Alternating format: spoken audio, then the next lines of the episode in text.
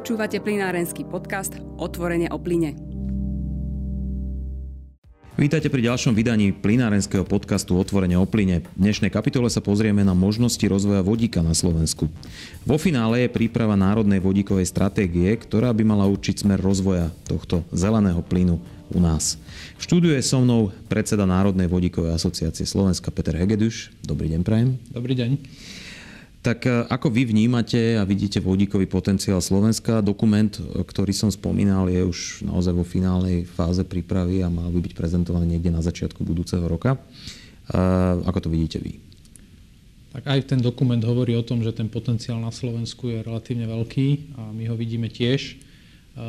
Vodík ako, ako prvok sa používa v Slovensku, na Slovensku už dlhé veky. Naším cieľom je, aby ten vodík poprvé sa ozelenil, aby bol čo najviac nízkokarbónový alebo nízkouhlíkový alebo úplne bezemisný a zároveň, aby sa mohol využívať vo viacerých oblastiach. Teda nie len tak, ako sa teraz využíva v priemysle, v priemyselných procesoch, ale aby sa mohol využívať v domácnostiach, v doprave a možno v ďalších iných aplikáciách, ktoré už tie technológie existujú a my ich chceme implementovať aj tu na Slovensku. Spomínali ste, že ten potenciál je značný. Aktuálne na Slovensku sa vodík využíva v priemysle, tzv. šedý vodík, to znamená ten, ktorý sa produkuje zo zemného plynu. Vy ste spomínali naopak zelený vodík, ktorý je aj dosť významne podporovaný Európskou komisiou, to znamená to je vodík, ktorý sa produkuje z prebytkov produkcie elektrickej energie z obnoviteľných zdrojov, najmä zo slnka a z vetra. Ako vidíte možnosť nejakého medzičlánku na Slovensku, o ktorom sa hovorí, to je tzv. Ten modrý vodík, ktorý by sa teda robil zo zemného plynu a s tým, že by sa zachytával uhlík a ukladal, respektíve inak využíval? To je možno jedna z najväčších šancí pre Slovensko, pretože Slovensko v rámci toho, akú má geografickú a geomorfologickú štruktúru, tak množstvo obnoviteľných zdrojov, ktoré je možné použiť na výrobu zeleného vodíka, je obmedzené. Nejaký potenciál tu je, treba ho využiť, treba sa snažiť, aby sme boli čo najefektívnejší v tomto využívaní, ale samozrejme, keby sme to zobrali objemovo, koľko zeleného vodíka, toho čistého vodíka vieme vyrobiť z obnoviteľných zdrojov, tak ten potenciál je obmedzený. Preto my si myslíme aj vzhľadom k tomu, že Slovensko je jednou z krajín, ktorá je najlep, najviac plynofikovaná a prechádzajú cez nás, cez nás veľké trasy na, na transport plynu, tak výroba modrého vodíka, respektíve šedého a následne modrého so zachytávaním cé ó dva je v podstate ten najväčší potenciál, ktorý tu máme. Zároveň ešte na Slovensku existuje veľký potenciál výroby vodíka, ktorý nie je úplne definovaný ani v európskych štruktúrach, že aký je, je to vodík vyrobený elektrolízou, ale s elektrikou nie z obnoviteľných zdrojov, ale z atomovej energie. Takže... Aká tam je šanca, že by to bolo aj na tej Európskej únii brané, povedzme, že áno, že je to bezemisný zdroj, je to čisté a mohlo by sa to rátať ako kvázi medzi ten zelený vodík? V rámci Európy sa vlastne hovorí o takých troch druhov vodíka. Zelený, modrý a šedý a existuje ešte aj biely, teraz najnovšie, to je vodík vyrábaný z odpadu. A v rámci tejto kategorizácie sa hovorí, že ten zelený vodík bude vlastne až po roku dvetisíctridsať hrať tú hlavnú rolu.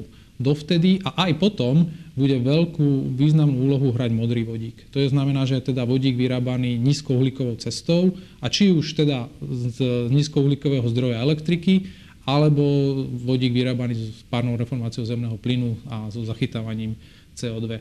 Preto si myslíme práve pre krajiny, dokonca aj Európska komisia to hovorí, že krajiny, ktoré nemajú veľký potenciál obnoviteľných zdrojov, teda nemáme more, nemá, nie sme na juhu Európy, je práve toto cesta, ako rozvíjať vodíkové hospodárstvo. Pretože ono to má zmysel nie len z pohľadu výroby toho vodíka, ale potom ďalej spotreby. Lebo keby sme išli ďalej a chceme dekarbonizovať dopravu, a hlavne ťažkú nákladnú dopravu, tak nie je veľa iných možností, ako, ako to spraviť len cez využitie vodíka. Samozrejme, Slovenská republika, ako ste spomínali, je výrazne plynofikovaná, je to druhá najplynofikovanejšia krajina v Európe. Do akej miery môže zohrať úlohu plynárenská infraštruktúra, ktorá je veľmi rozvinutá a pokročila u nás práve pri rozvoji vodíkového hospodárstva, alebo kde tam vidíte možné prieniky alebo priestor? Veľmi významnú úlohu. To, čo sa teraz v Európe deje, sú dve také iniciatívy. Prvá je retrofit existujúcej plynárenskej štruktúry, alebo nie retrofit, ale prispôsobenie plynárenskej štruktúry na používanie aj vodíka, alebo prepravu aj vodíka. Pretože v rámci toho celého procesu od výroby, distribúcie a spotreby, tá distribúcia je zatiaľ prvok, ktorý je najťažšie uchopiteľný. Vodík je veľmi ľahký prvok, veľmi ťažko sa, nie že ťažko sa skladuje, ale je to relatívne nákladné, preto sa hľadajú cesty, ako distribuovať a skladovať vodík v najlepšej možnej miere. A práve plynová infraštruktúra, a na Slovensku veľmi dobre rozvinutá plynová infraštruktúra, pokiaľ viem, tak druhá najlepšia v Európskej únii, tak môže slúžiť ako veľmi významný prvok. Okrem toho, vodík ešte plní jednu ďalšiu dôležitú úlohu, je to úložisko energie, tzv. Sezónne úložisko energie na dlhšiu dobu, nie ako baterky. A práve plynová infraštruktúra môže byť jednou takou obrovskou baterkou, kde by sme vedeli vlastne tú prebytočnú energiu z obnoviteľných zdrojov, či už zo slnka, alebo z vetra, alebo teoreticky aj z vody, alebo z iných zdrojov, uložiť na obdobie, kedy ju budeme potrebovať.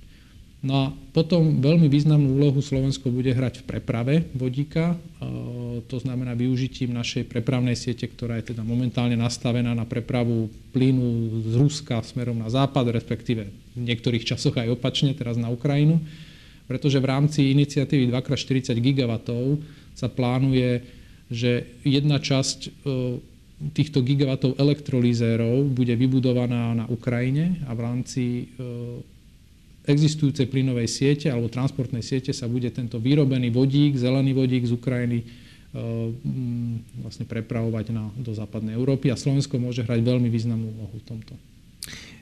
To mi ale dáva takú otázku možno dotieravú na mysel, pretože mnohí odporcovia fosílnych palív hovoria, že jedným z problémov Slovenska, povedzme pri zemnom plyne, je, že sme závisli takmer na sto percent od jeho dovozu, konkrétne z Ruskej federácie.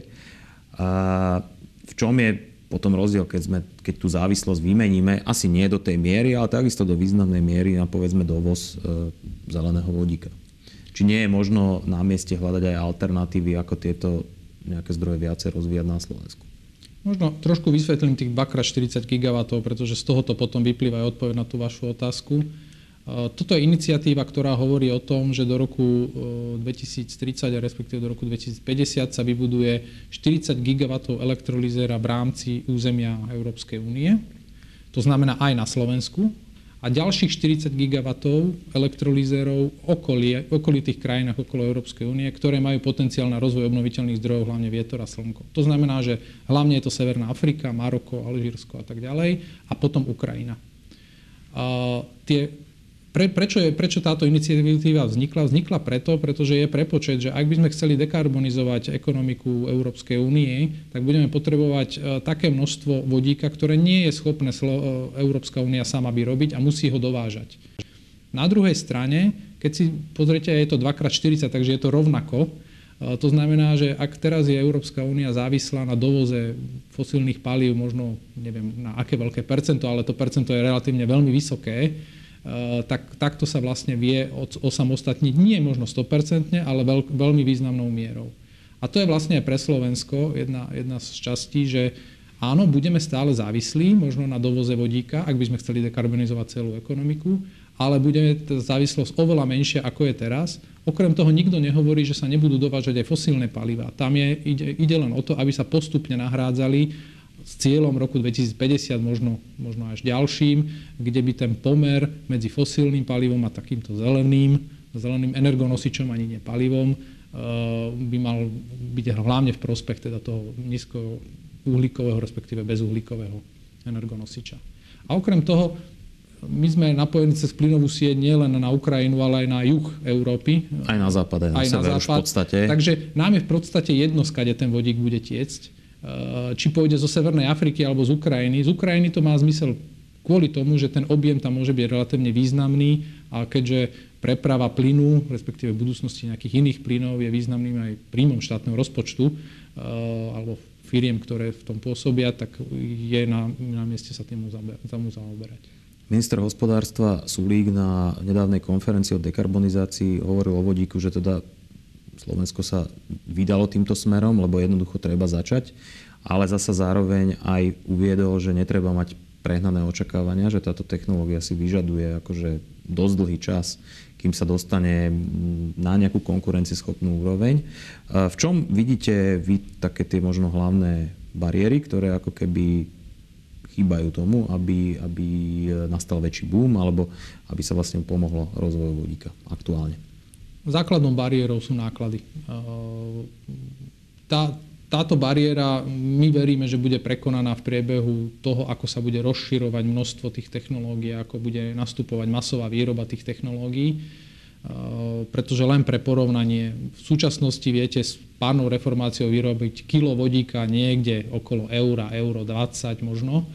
A ak by ste to chceli robiť zelenou cestou, to znamená, že elektrolýzou plus obnoviteľné zdroje, tak tie náklady sú niekde na úrovni štyri až päť eur. Takže ten rozdiel je strašne veľmi vysoký, ale postupne sa stále znižuje a tie náklady, alebo tá trajektória znižovania nákladov napríklad na elektrolízery, respektíve iné technológie, je relatívne dosť strmá. My to tak porovnávame s tým, že ako sa rozvíjali fotovolti- alebo ceny alebo náklady na fotovoltické elektrárne niekde medzi roku dvetisícšesť až dvetisícdesať, tá trajektória je veľmi podobná. To je každoročný pokles o niekoľko desiatok až stoviek dolárov na inštalovaný výkon.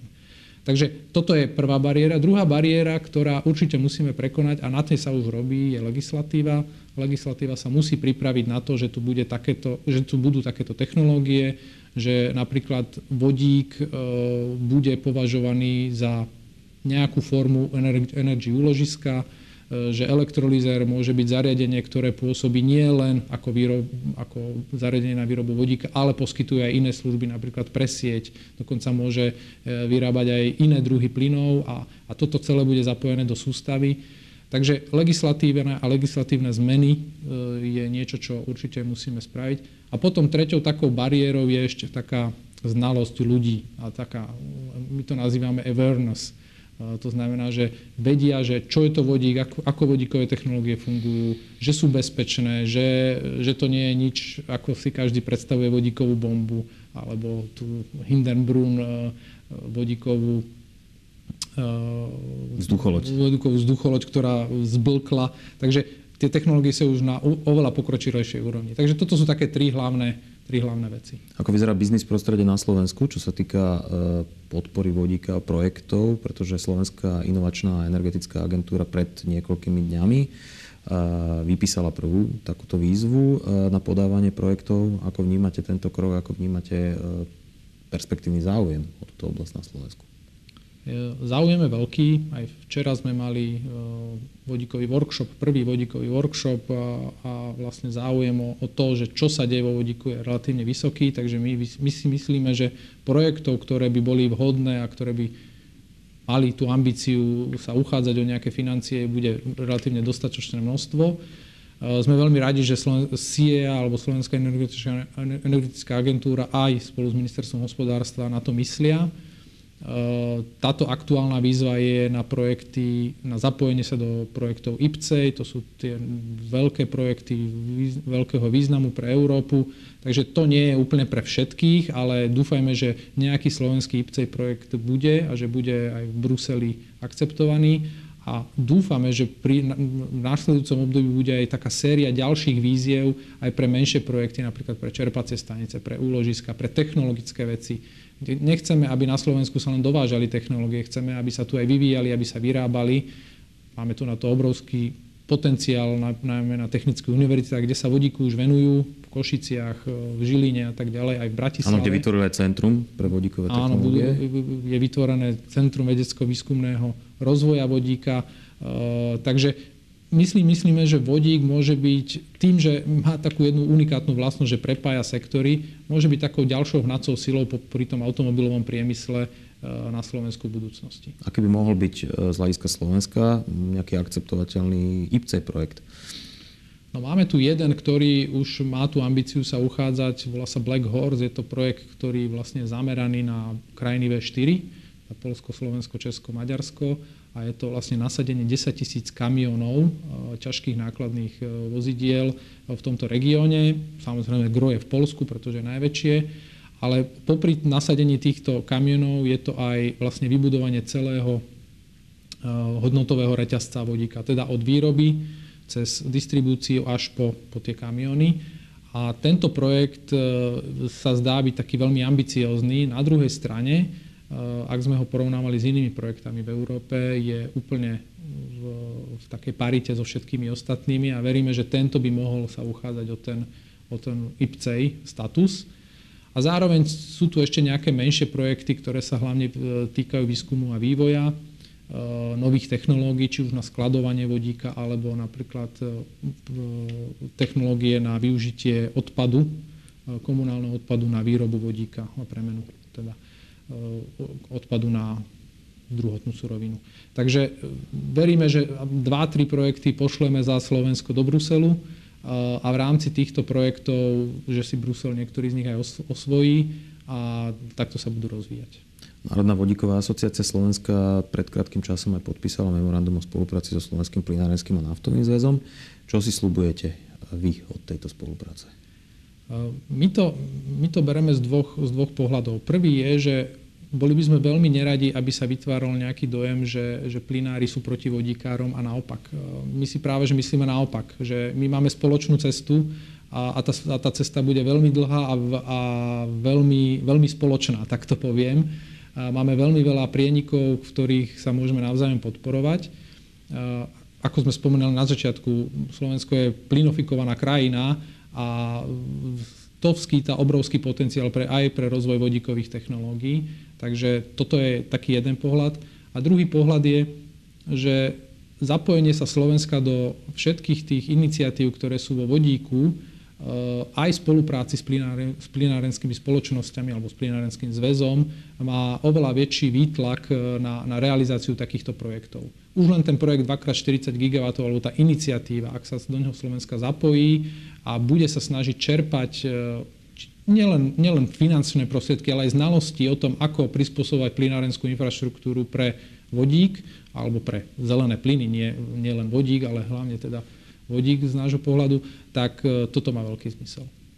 Ďakujem pekne za rozhovor a za odpovede. Hosťom podcastu Otvorenia o plyne bol Peter Hegedüš, predseda Národnej vodíkovej asociácie Slovenska. Ďakujem za pozornosť. Ďakujem veľmi pekne.